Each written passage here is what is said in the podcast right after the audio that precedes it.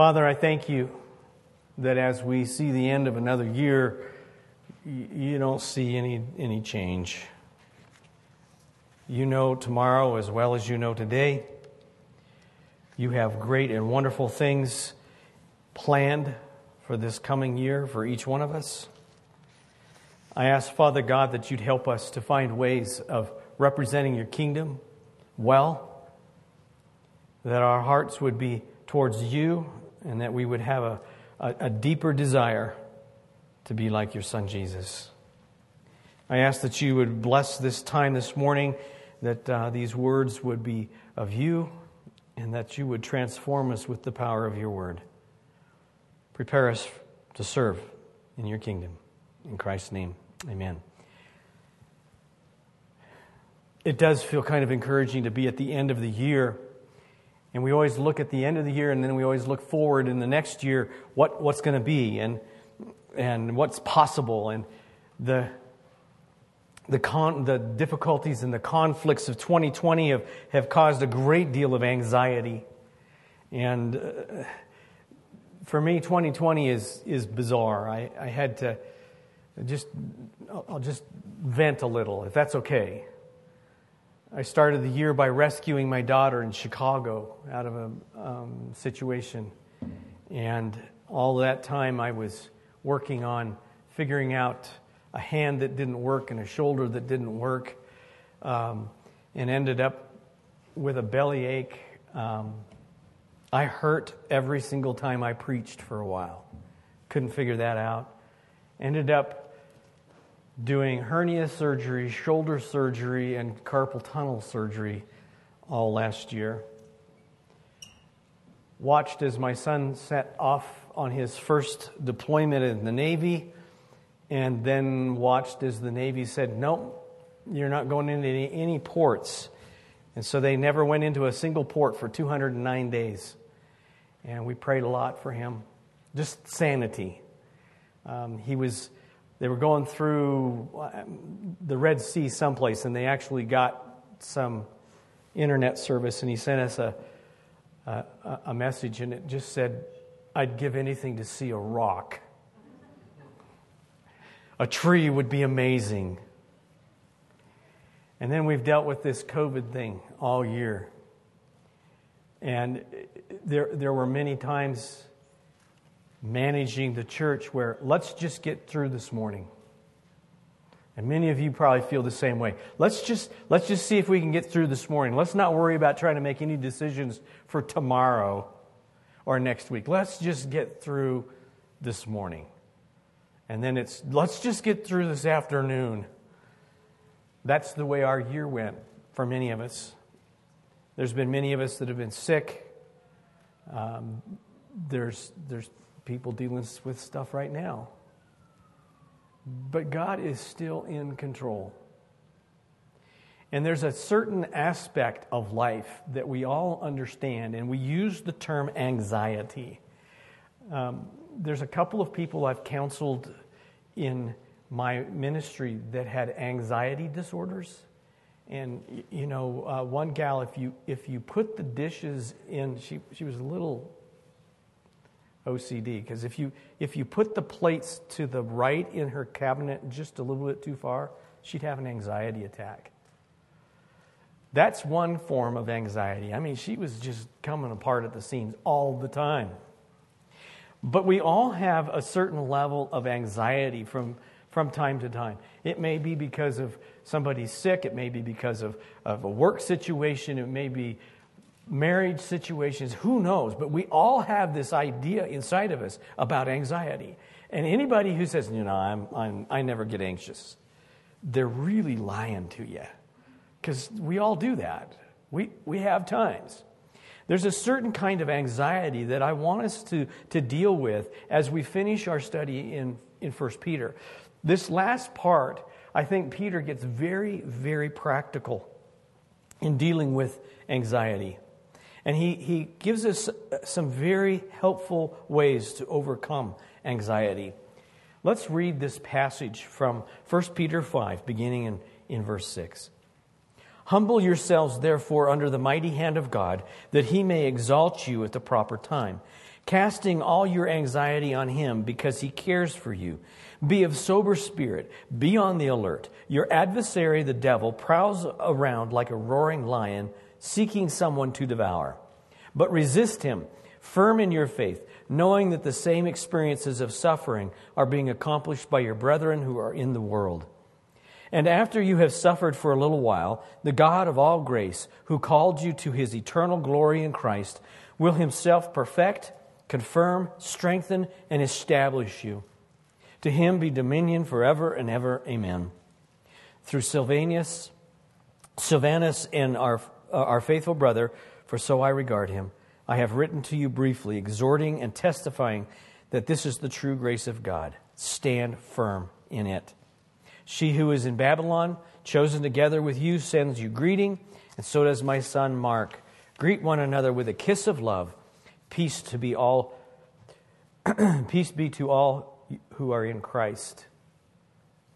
I've often used that last verse as an exhortation in the church greet one another with a kiss of love.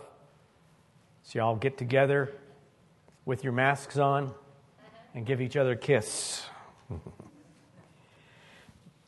As Peter begins dealing with anxiety, he begins with the idea of humility because humility towards God and other people is, is crucial to understanding how to deal with anxiety.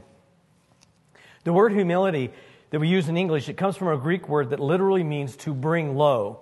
And, and the idea was, was even bowing to the ground. And it also had the idea of, of a lowliness of mind or self abasement and a willingness to serve in the lowest of tasks. That's a very important concept. And Jesus gives us a fantastic example of this when he was with his disciples. This is from John 13.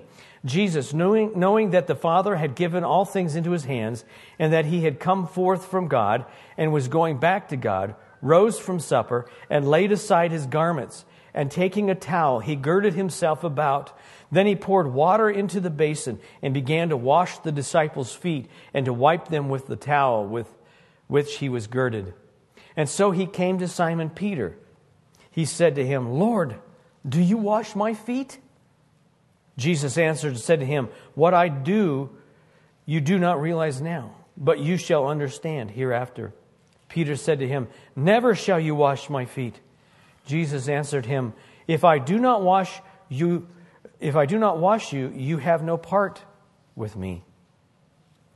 The reason this is important for us is the humility that Jesus displays. Washing of feet in that time period, in that culture, that was one of the lowest, most dishonorable tasks that was, that was usually done by the most subordinate of household slaves.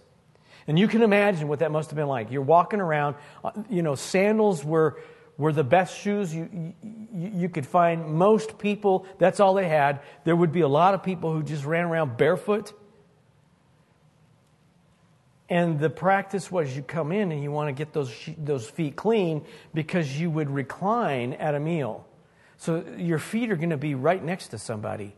So when you'd come in, especially for a meal, you'd, you'd get your feet washed. How humiliating is that? None of us do that, right?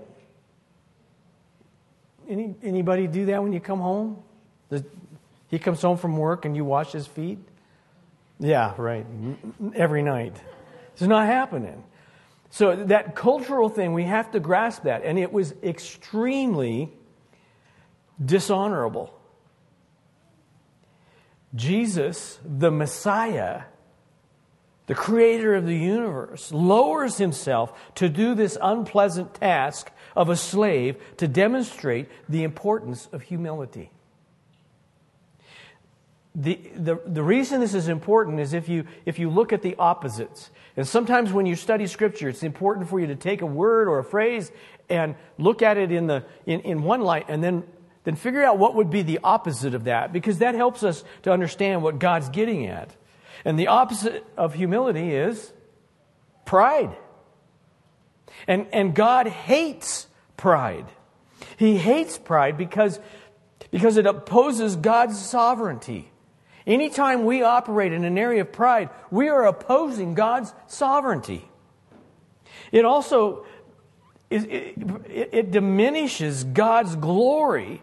And I believe that pride is a, is a very strong example of idolatry. Pride and idolatry, they go together. One of the reasons I go there and the, the reason I, I, I, I, strike at pride very hard in my life and, and in people I work with is because if you look at the story in Isaiah, for, for example, of Lucifer, he was filled with pride when he sought to be like God. Listen to these words from Isaiah 14, verse 12. How you have fallen from heaven, O star of the morning, son of the dawn. You have been cut down to the earth, you who have weakened the nations. But you said in your heart, I will ascend to heaven. I will ri- raise my throne above the stars of God, and I will sit on the mount of the assembly in the recesses of the north. And I will ascend above the height of the clouds. I will make myself like the Most High.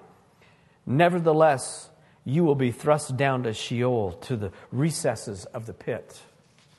Satan's pride, it was his pride, his desire to be like God, equal to God, or even better than God, that caused him to be forced out of heaven. It was his pride. When we work to get at the root of, of any sin, you, you start filtering out your sin, you could go, well, you know, um, it, maybe it's lust, and you start working through lust, and, and you start, well, what, what's the cause? What's the cause? And, and you work through it, and you filter it down to the root. And you do that with any sin you will find that at the root of any sin is a form of pride. I'm convinced of that because when we sin, we're saying we have a better way than God does. A prideful heart values his or her plans and ideas above God. So pride is the foundation of all sin.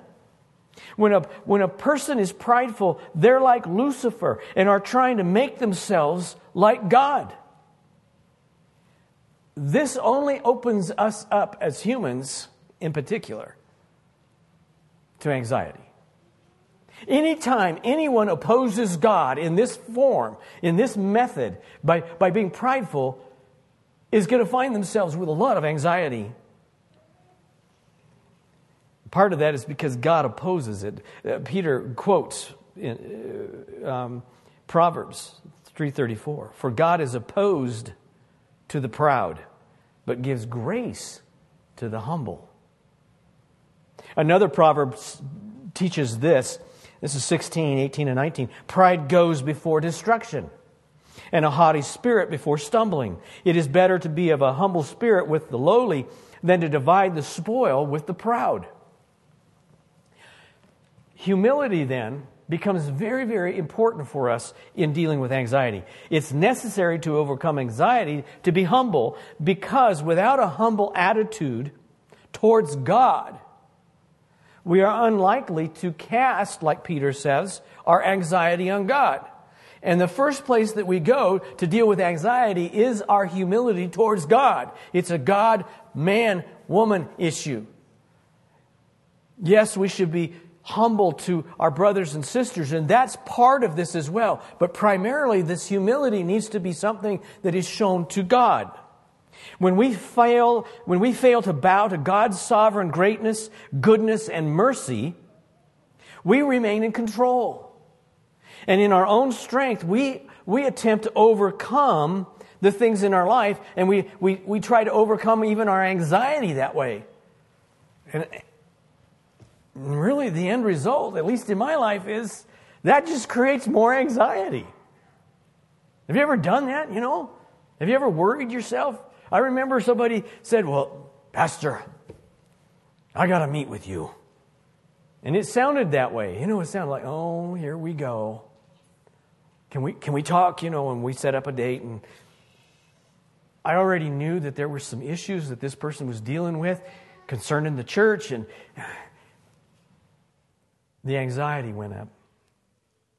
And instead of trusting God that He's in control, that this is a person who believes in Jesus, this is, this is one of His, this is, this is a situation that He has total control over, I started down the path of anxiety. And then I went, oh man, I'm being really anxious about that. So then I got really anxious about being anxious and tried to do something to solve the anxiety. And I did that all without praying, without seeking Him. And I just got more and more anxious. I lost three nights of sleep. The person comes into the office, sits down, and I'm just, I'm just coming apart with anxiety over this, this silly meeting. What's it about? I just, I just wanted to know if, if it would be all right if I taught Sunday school. I lost sleep over that. I had all this anxiety over somebody wanting to do something that was for the body of Christ and really good. Where'd I go wrong? I tried to approach my anxiety without going to God, doing it on my own strength. When we do it on our own strength, it only causes more anxiety. In verse 7, back in, in, in 1 Peter, he tells us that we are to be casting our anxieties on him. And there's, there's some grammar things there. It, it, could, it could also say that we are to cast, meaning one time. Okay, and that's important, but casting, that word there, it's very important for us to grasp when we start dealing with anxiety. Casting is from a Greek term that literally means to throw or cast upon. And to help you understand what this means and how it relates to anxiety, we look for another place in Scripture where it's used.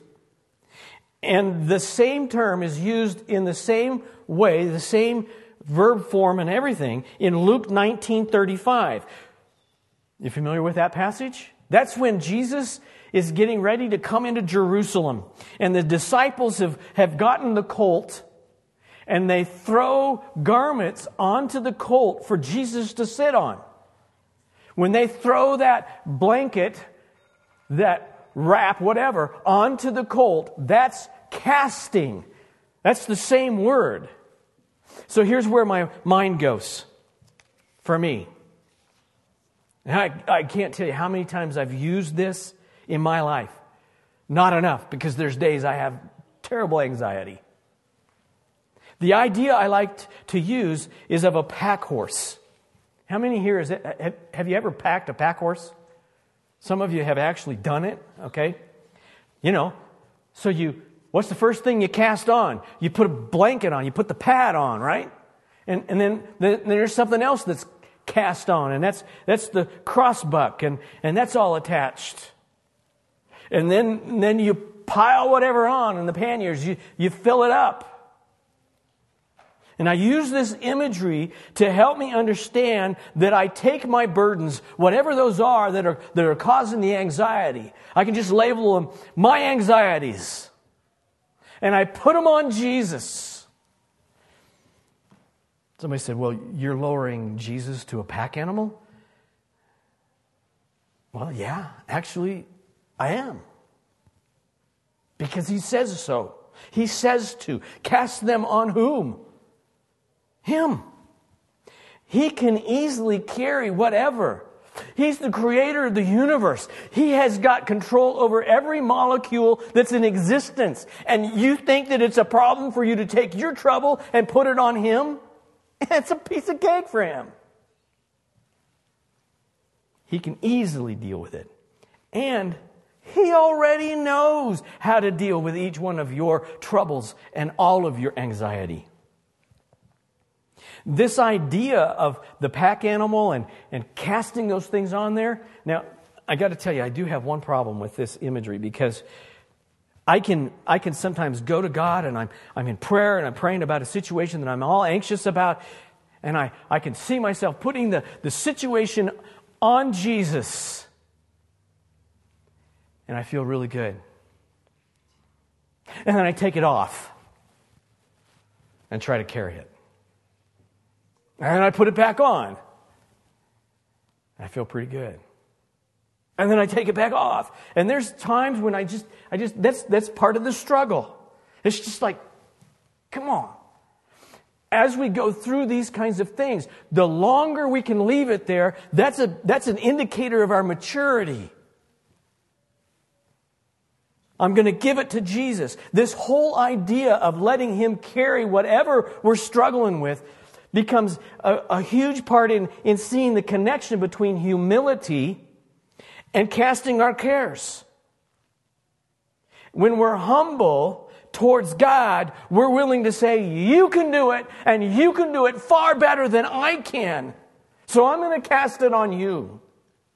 The psalmist says this Psalms 55 22. Cast your burden on the Lord, and he will sustain you. He will never allow the righteous to be shaken.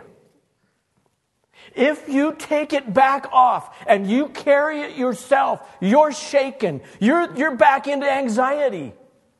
The psalmist says, Cast your burden on the Lord. So God is telling us, do this. It's an act of humility because He's so much greater. It's a recognizing that God cares for us. God cares for you.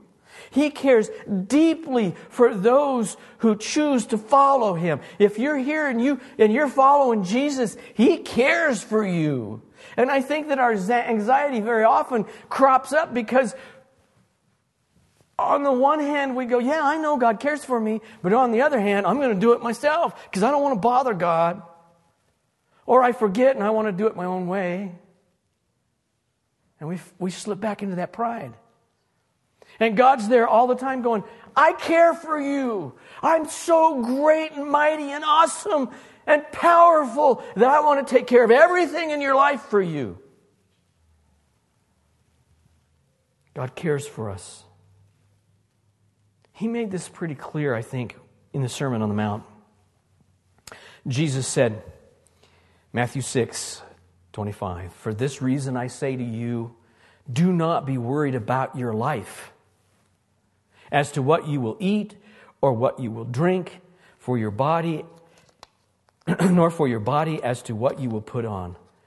Is not life more than food, and the body more than clothing? Look at the birds of the air, that they do not sow, nor reap, nor gather into barns, and yet your heavenly Father feeds them. Are you not worth much more than they? And who of you, by being worried, can add a single hour to his life? And why are you worried about clothing? Observe how the lilies of the field grow. They do not toil, nor do they spin. Yet I say to you, not even Solomon in all of his glory clothed himself like one of these. But if God so clothes the grass of the field, which is alive today and tomorrow is thrown into the furnace, will he not much more clothe you, you of little faith? Do not worry then, saying, What will we eat, or what will we drink? Or what will we wear for clothing? For the Gentiles eagerly seek all these things, for your heavenly Father knows that you need all these things. But seek first his kingdom and his righteousness, and all these things will be added to you. So do not worry about tomorrow, for tomorrow will care for itself. Each day has enough trouble of its own. Is there anything in your life that God does not understand? I asked a youth group that once, and a very bright young man in the front row said, uh, Pastor Bill, uh, does that mean he knows how to rescue all of my data I lost when my hard drive broke? You know, what do we do with that? You know, scripture and verse for a burned up hard drive? What's the answer? Yeah, he does. Can he miraculously heal the hard drive? Well, yeah, God can do that. Is that what he's going to do? No. So, how does he deal with everyday things? He deals with those things by helping us understand that there's something far greater than this life, and there's something far greater than all of the little things that we get so anxious about. What's greater? Him. The people who walk in peace are the people who understand who He is. So, so some of what this takes us to is then a question. How do we place our anxiety on God? How do we actually do this? And this, I tried to make this more complicated because then you'd be more impressed. Because this is one of those places where I go when I preach and I go, that's just so simple. Why do we miss it? It's simple. How do you do it? How do you cast your anxiety on, on Jesus? How do you let Him carry it? You trust Him. You trust Him. What does that mean? We believe what He has promised, and we respond obedient to the command that God has given in this passage and in other passages in Scripture. The command here is to cast our cares on Him and that command is also a promise. The command is cast your cares on him. The promise is, I'll carry the load for you. So you have a command and a promise. Trust. Paul then helps us with this because he connects casting anxiety with prayer. And he does this in Philippians 4 6. He says, Be anxious for nothing, but in all things, through prayer and supplication, let your requests be made known unto God, and the peace of God, which surpasses all understanding, will do what? Will give you peace. So the answer, the answer is prayer.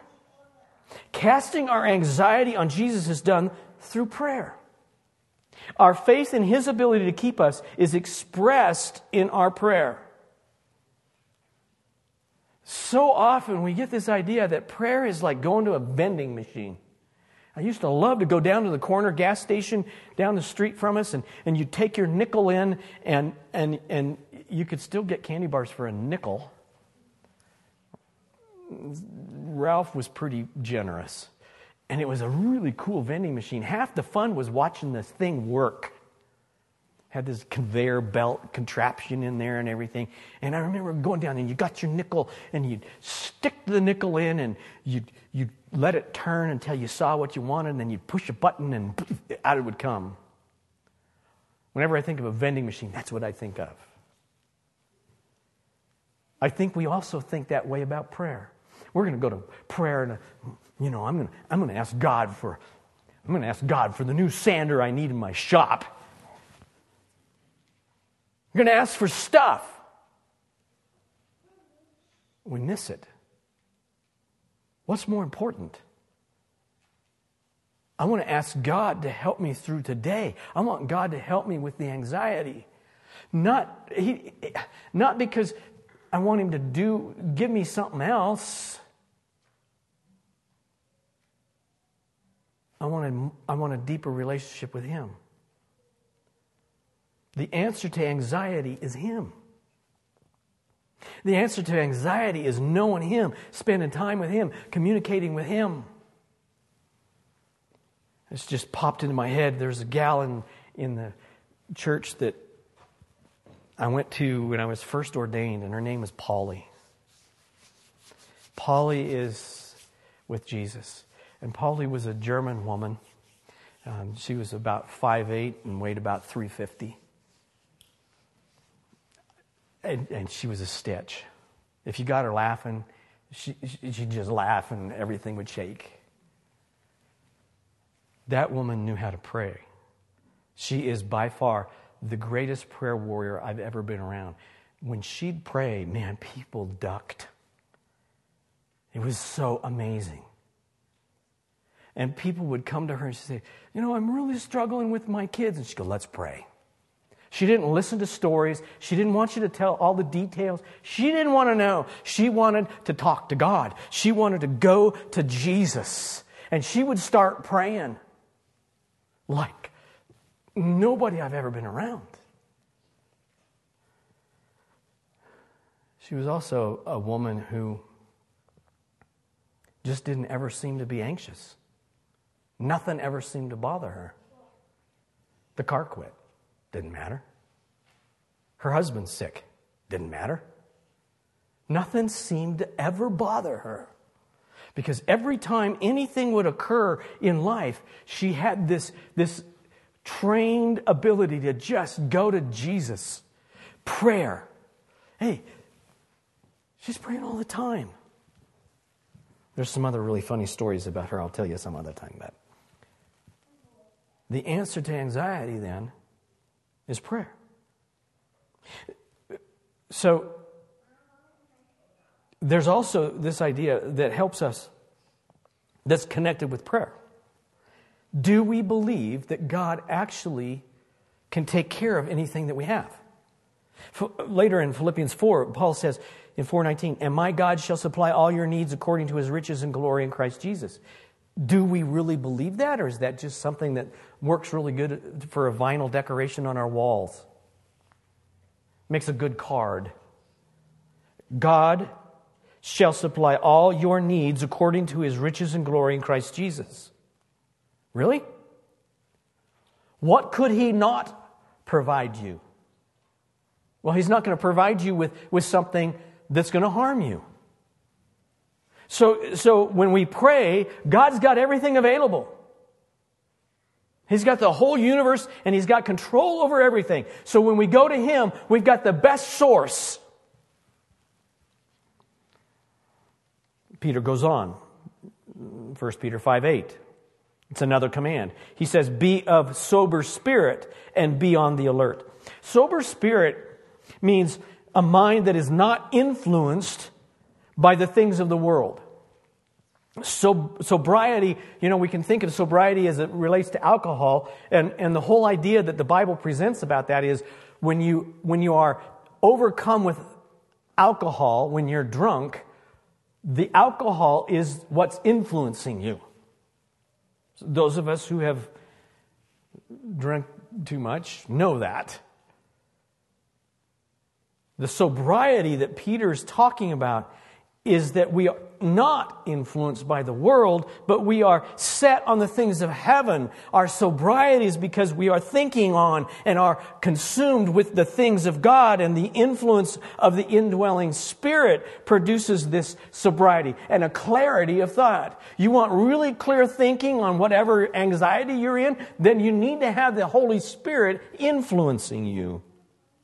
A sober spirit, he connects with being alert. And being alert means to stay awake, to keep watching. This is, this is the idea that, he, that Jesus presented in the Garden of Gethsemane. He warns his disciples. Matthew 26, 41. Keep watching and praying that you may not enter into temptation. The spirit is willing, but the flesh is weak. Keep watching. Sobriety and being alert. So, the reason that we're to watch, the reason that all of these things up to this point in chapter 5 of 1 Peter go together is verse 8.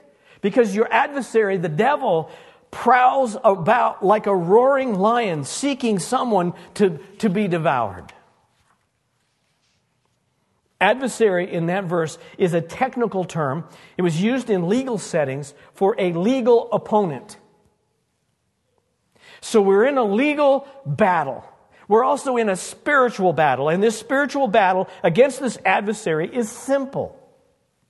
And it's linked to casting our anxiety on God and our humility. Satan does not want you to cast your anxiety on Jesus. He wants you to try to carry it yourself and fail because that's when you will go, God doesn't meet my needs.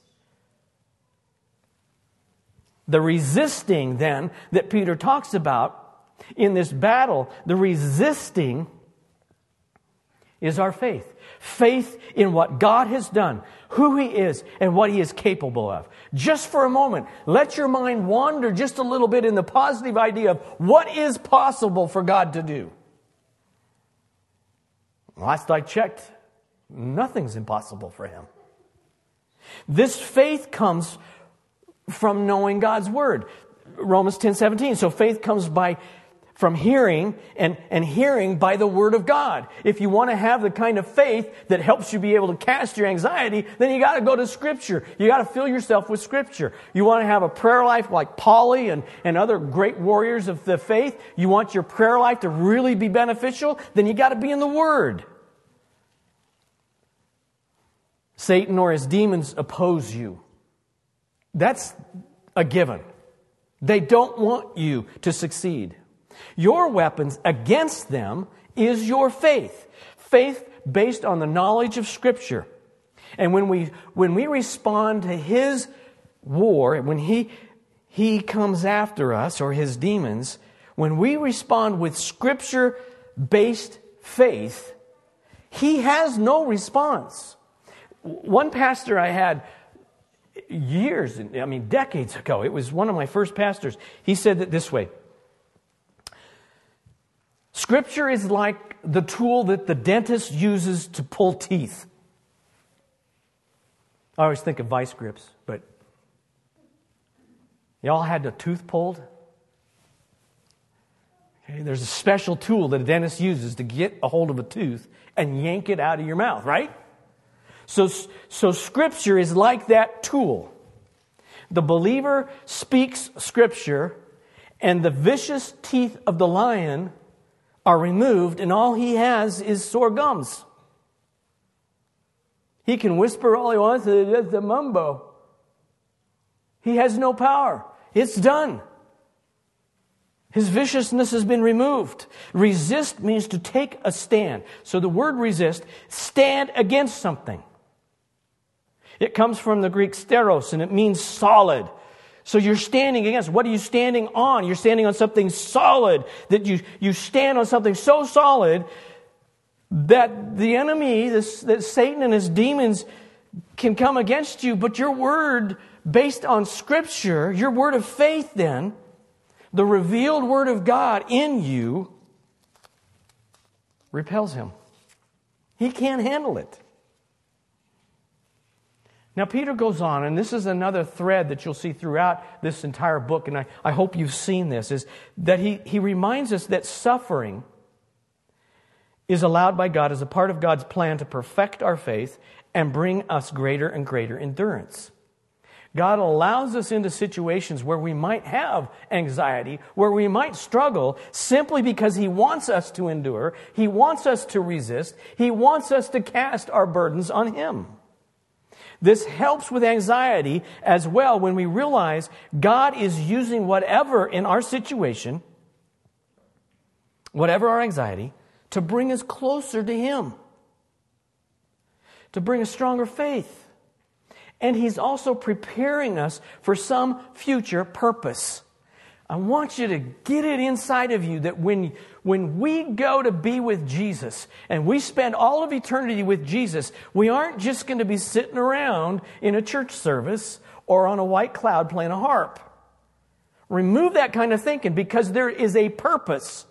You have a purpose. When Adam and Eve were created, they were placed in the garden with a purpose. They had something to do. God is preparing you for whatever that will be in the future. In verse 10, we're reminded of what the future is for every believer. First, we're reminded of the nature of God grace. He's gracious, He gives unmerited favor to, to those who love Him, but His very nature is grace. He is grace. In His grace, every believer is called to His eternal glory. This glory is, is, is described in Paul, by Paul in Philippians 3, verse 11, in order that I may attain to the resurrection from the dead. Not that I have already obtained it or have already become perfect, but I press on so that I may lay hold of that which for also, for, sorry, may lay hold of that for which also I was laid hold of by Christ Jesus. Brethren, I do not regard myself as having laid hold of it yet.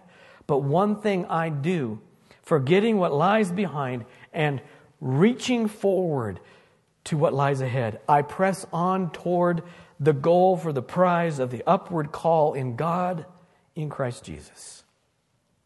What are we called to? Being like Jesus, being with Him, being with God.